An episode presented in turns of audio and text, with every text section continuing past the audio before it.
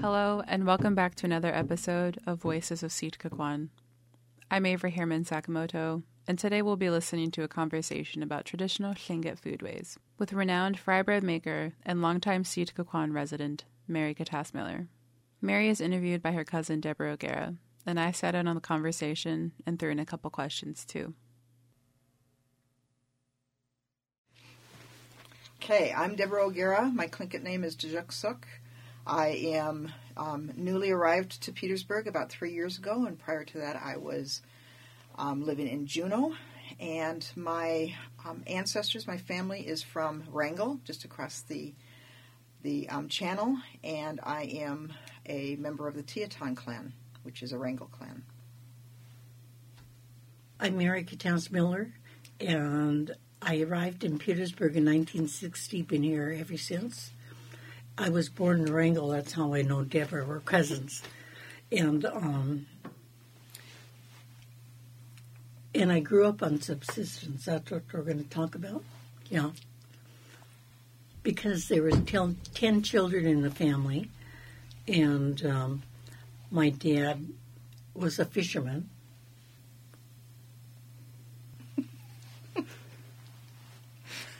we are, as Mary said, we are cousins, and and we actually we tease each other all the time, and it like worries people. You guys are arguing. We're not really arguing. We're just teasing each other. Yeah. So I have a question, which um, and this I don't know when this is going to be aired, but um, you know you are um, you have gotten to have a really good reputation for um, fry bread making. Yes. Um, all over Southeast, as far as I can tell, because people, you know, just get in lines for your fry bread. So when did you start um, making fry bread? Actually, I started when I was living in Sitka, and uh, it must have been 1990, something like that. So you've been making fry bread ever since. So my question, I think, because we're today we're going to be talking about traditional native foods, is fry bread traditional? Well, as far as I know, it is because I've been doing research, and there are other Native Americans down south that fry bread too. Mm-hmm. And it just so happens that um, I learned from a cookbook because my mother did not know how to cook. Mm-hmm. My dad was a cook in the family. And then I am making fry bread. My sister used to make fry bread, and my brother is now in Anchorage. Nice. Yeah. So I actually asked you that question because I get asked that question a lot about whether or not fry bread is a traditional or is a traditional native food or not. And it actually has become or has evolved into being a native food because, um, and even though we didn't have reservations here in Alaska, but reservations down south were given government commodities. And the government commodities was flour, lard, and sugar. And that's the basics, uh, basic recipe for fry bread dough is flour, oil, and sugar, and yeast. But um, so it was part of the um, reservation life that um, introduced government commodities and and that that recipe is just spread across the country, including here in Alaska. Don't you think? I think so. And everybody asks, "What is my recipe?" My recipe is from Betty Crocker cookbook, and I always call her my sister Betty. Um, and like you said, people that stop by my booth say, "I'm from Prince of Wales and I've never had it this good," or "I'm from Wrangell, I'm going to take some back." And and I and I believe them. I believe what they said because I was featured in the Juneau Empire selling fry bread at Celebration one year, and I was also in the Alaska magazine, and they interviewed me in Sitka. Okay. So let's get off of fry bread for a little bit because we really are here to talk about native traditional foods which I see to be clams and gumboots and fish and uh, crabs and things that come out of the sea or berries, right? So are those things that you eat too? Well, actually, when my dad was alive, um, we ate everything from the sea and the land. Like um, we ate wild celery, which they call it now, nowadays, but back then we knew it as yaana.eit, which is our Tlingit language for wild celery. And then we used to live, when we lived in Wrangell, we lived out the road, three miles out the road, and close to the beach, and we used to eat um, the mussels. And back then it was, to me, it was poor man's food. Today it's a delicacy for everybody. So I did grow up on native food because um, because there was ten mouths to feed and because it saved on their grocery bill, and um, they taught me how to prepare it, and I do it. I still do to this day, but I don't gather the cockles, the mussels, the gumboots. What I do is I barter. If they're not willing to barter, I show them on the money, and that seems to work. Good. So, Mary, a lot of times you, I call you and say, "What are you doing for dinner? Let's go grab some a pizza or something," or, um, and you say, "No, I've already got dinner. I'm eating Indian food tonight." What do you mean when you say what's? Or maybe I should ask you, what's your favorite uh, Indian food or native food that you call it? Actually, I don't have a favorite because I because I was born with a natural taste bud. Everything tastes delicious to me, and and um, when I go to Juneau, my brothers always supply me with native food. I came back with smoked hooligans, plain hooligans, um, which my brother Timmy gave me, and. Um, and then I um, contacted a niece in Juneau, and I said, "Hey, I'll barter, gumboots for cockles." And she looked in her deep freeze. She didn't have any. I thought, "Oh, that's okay. I'll get it someday." Anyway, I had it the first day, and I'm thinking yesterday, "Hey, I need to bring out more because I'm still hungry for it." and so, um, and so my pastor supplies me with um, fish, and he's been giving me salmon, and he knew that I.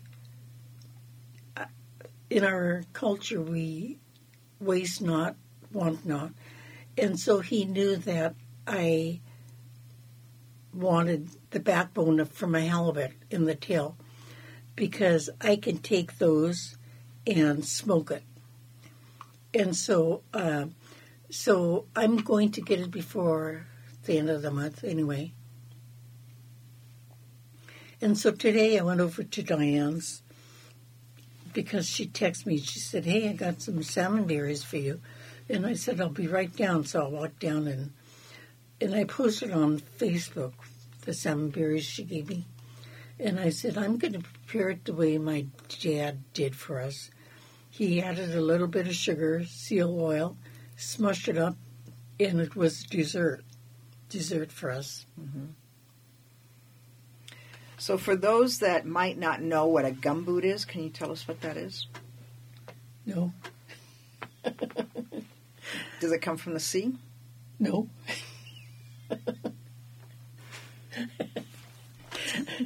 Wait, but No, it, it, you can find it on the beach. It is black and it has a lot of shells on the back of it, and it seems to um, clamp to the rock, and you have to take a knife or whatever, butter knife to get it off the rock, and so um, that's what it is. Okay. So it's like a barnacle, but bigger and stronger and and clings to the rocks really hard with a big, huge muscle. Actually, um, it is a delicious barnacle. Yeah. Um, and I see that because I was so happy to get some. And then I have a friend that lives out at Point Agassiz, and she said, We have a lot out here. And she has five children. So she's going to send them to the beach to get me some. And in, in exchange for that, I had some books on Facebook. And I said, if you do that, I'll give you these books, okay? So we made, made a fair exchange. Very good. And the other um, other fish that you mentioned was um, now I just gave the answer away. It's a fish. Um, what is a hooligan? What does it look like, and what does it taste like? A hooligan looks like similar to a herring, or um, and each fish has its own individual taste. And hooligans are mostly up north near Haines, and you can smoke it, you can steam it, and and I'm going to go home and make some. Is this interview making you hungry? yes. Me too. and is the hooligan um, smoked like, um, for instance, like sardines sometimes get smoked and, and canned in oil, like those ones that you get in the grocery store? Is it like that, and you eat them whole? Actually, um, I very seldom eat sardines, but I don't think they can it. I think they preserve it by um, smoking it so the outer skin kind of um, develops a, a crust over it and then throw it in the freezer. And um, and my brother Juno didn't do that. He didn't preserve his own hooligan. What he took it was he took it to a meat market, and they put it in seal meal and threw it in the freezer for him. Hmm. So you could do that too. Yeah, you can. If you're just joining us, this is Voices of Séet Ká Kwáan, a collaboration between Petersburg Indigenous Awareness Committee, KFSK Community Radio, and the Petersburg Public Library. Today on the show, we're listening to a conversation between Mary Katasse Miller and Debra O'Gara about traditional Tlingit foodways. So, do you remember um, any of the traditional foods that you ate as a um, little girl or a young adult that you can't get anymore?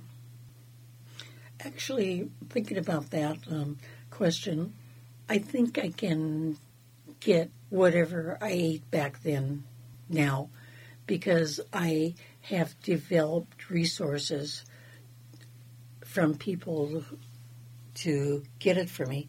Like, for instance, um, someone in Hydaburg will get me seaweed, and there's certain times to get seaweed.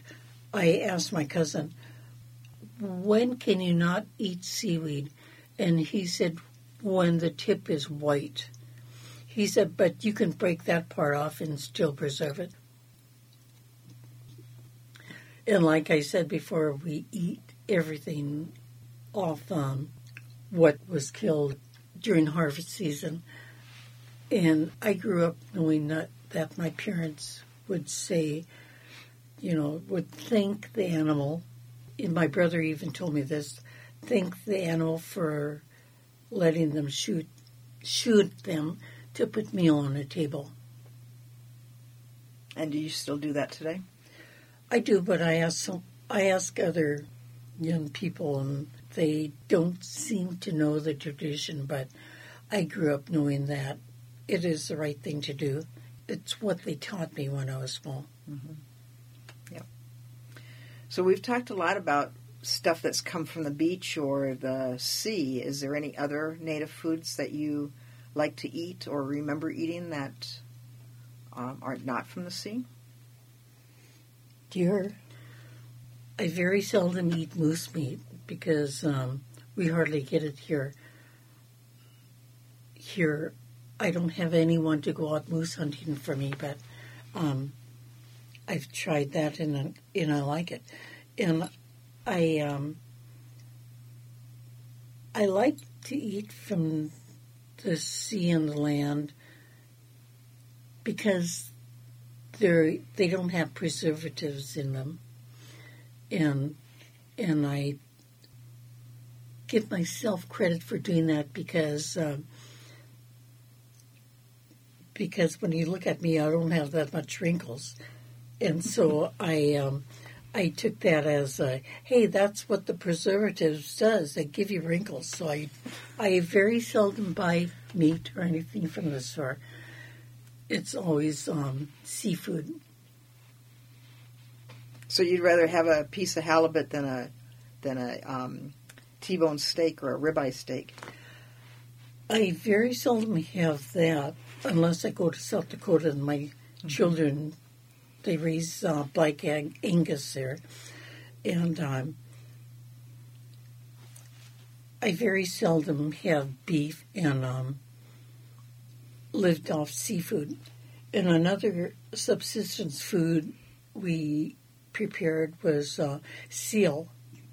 I grew up um, learning how to preserve seal, make, preserve and make seal oil.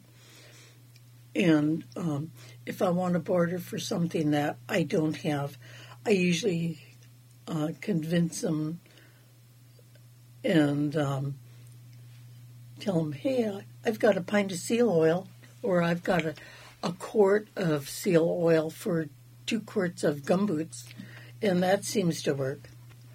And then about three weeks ago, I prepared black seaweed because it's the time of the year for it.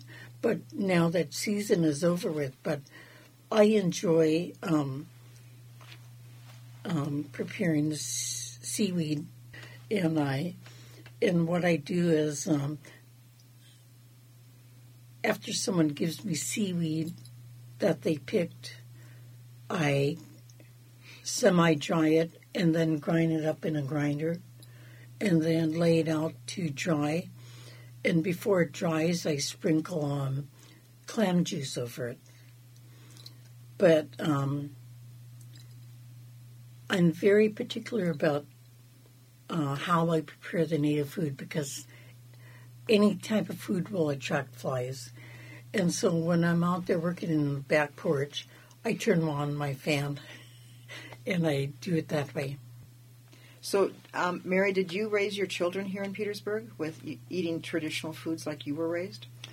I did, and I, and um, my children are just like you, Irish and Tlingit, and and one is um, a redhead, and the other one has dark hair like me, and so when she found out that I was preparing gumboots, I asked her, I always ask people, do you like this? So I can get an idea, and I don't like to waste them. She, I asked her, do you eat gumboots? And she said, oh, yeah, bring some down, okay? So I did. And then um, my other one, I didn't realize that she ate herring eggs and she said, Mommy, when you were catering in Sitka and had these pickled herring eggs in the refrigerator, I would help myself. and so I I was happy about that because um, Native people are born with taste buds that uh, adapt them to eat um, their own subsistence food they grew up eating their native food. I can remember one time my son was in a high chair and I gave him a gumboot and he said, What is this, Twain? It flew up in the air. He threw it on his high chair table. and it bounced? It, and it bounced up in the air. That's funny. Yeah. Do you have? Is there anything else about um, your foods that I haven't asked you about? Let me see. I think we talked about gumboots, seaweed, smoked fish, black cod. Of course, no. Well, we didn't talk about black cod, but that's my favorite. One of my favorite fishes. And their Norwegians seem to like it too. And I, and I had um, someone give me black cod, and what I did was I put it in a little cheese smoker and put it in seal meals for the winter. So all this is preserving our food for the winter mm-hmm. as we grow up, learning what to do. Right. What's your favorite way to have black cod? I don't know. Um, that um, my favorite way is just to steam it, to braise it, not to boil it, and with potatoes. And um, and it seems to me that the Norwegians eat what they call lutefisk. And I went over to my uncle's one day, invited to lutefisk dinner, and he had a lot of butter on the table. And I said, I should have bought my seal oil if you're going to use that on lutefisk. It tastes just good. But um, I very seldom eat lutefisk because I don't know who to ask for it. But I I love my black cod, and I shared a slice with um, van driver Ron Ware because he said he liked it too, and uh, and I like to share it because I like to see people happy when they get their native food. So my favorite way of, of I, I and I don't have it's two different ways. So and I would have trouble picking. So smoked black cod is the best. Just melts in your mouth. And then I like to just put it in the oven and almost roast it or or um, broil it um, with a little um, soy sauce and brown sugar mixed, um, coated over the top, real lightly, That just to really just to sweeten it up a little bit. Do either of you like gathering berries, like salmon berries, thimbleberries, red currants? I do. And actually, I can't go outside and pick berries because I'm allergic to bug bites. And so Diane uh, texted me today, "Hey, you want some salmon berries?" And I sure, sure, I'll be right over. So I walked down there, and I, and that's when I came back, and I decided I'm going to fix it the way my dad taught us. Well, back then we would also um, jar the salmon berries to preserve it. And it, and I can remember opening up a quart of salmon berries and berries, mixing it together. And I can remember also that my dad's favorite berries were huckleberries and gray currants. Yeah, I love berry picking, and I'll I'll just pick as many as I can, and I, it's a it's a challenge to not eat them all right away because I really do want to do what Mary does, is, and that is clean them up and um, and freeze um, and put them in the freezer for winter so that I can have them. I've also u- done um, done bartering with the berries. I'll go pick the berries and then give them to somebody to make jam with.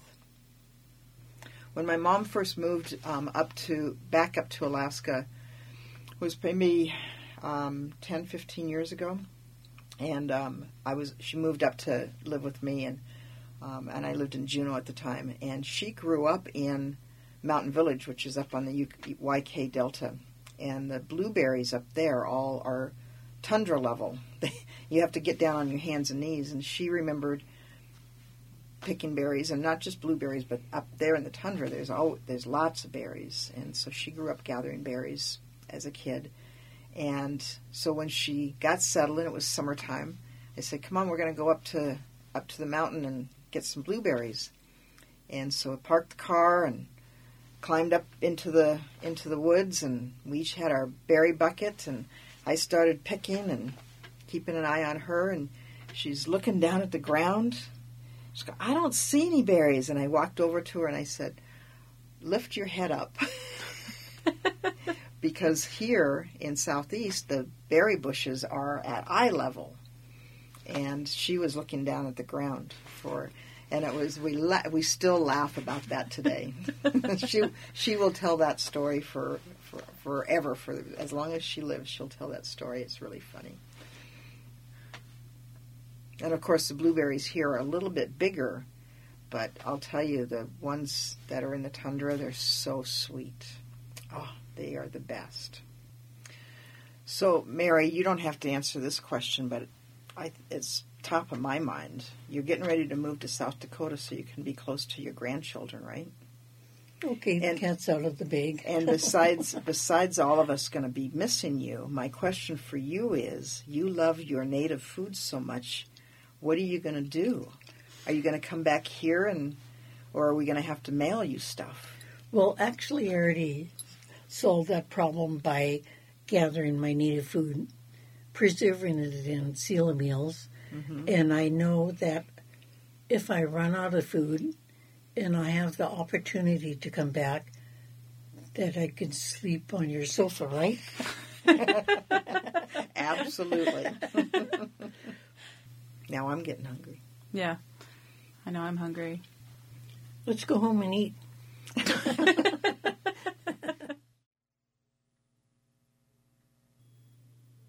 And a big thank you to Mary and Debra for coming in and sharing their experiences with us. You can find the full episode, as well as past shows, at kfsk.org, on Spotify, Apple Media, and seetkavoices.org. As for Elsewhere in Séet Ká Kwáan, a segment in our show where we announce Indigenous centered PSAs. Um, it looks like we have two PSAs. So, the Sitka Tribe of Alaska is asking anyone interested in herring eggs to fill out a brief survey to better understand the distribution of herring eggs and the needs of communities around the state. Respondents will be entered into a drawing for up to $300. Please share the survey with anyone who might be interested, and you can find the survey on the Petersburg Indian Association Facebook page or at www.tinyurl.com slash sharing herring. And the PIA Basic Needs Project aims to provide assistance to people and families who require help and supplies eligible members with toiletries and cleaning supplies. There is no deadline, and it is open to all enrolled tribal members at Petersburg Indian Association. You can find the application at piatribal.org. Thank you so much for joining us for Voices of Séet Ká Kwáan.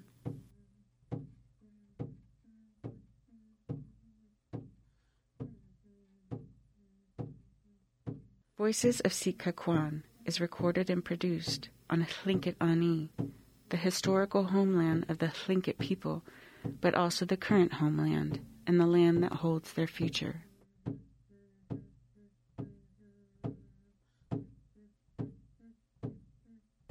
Thank you for joining us for Voices of Séet Ká Kwáan. This show is a collaboration between the Petersburg Indigenous Awareness Committee, KFSK Community Radio, and the Petersburg Public Library.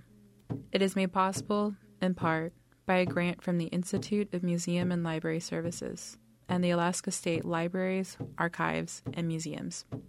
It is also made possible by the generosity of our participants, including the volunteers on our content committee. We thank them for their enthusiasm and dedication. To participate in Voices of Séet Ká Kwáan, contact Kari Peterson at the Petersburg Public Library. Archives of shows can be found at seetkavoices.org. That's S E E T K A voices.org, as well as on Spotify and Apple Media. Gunach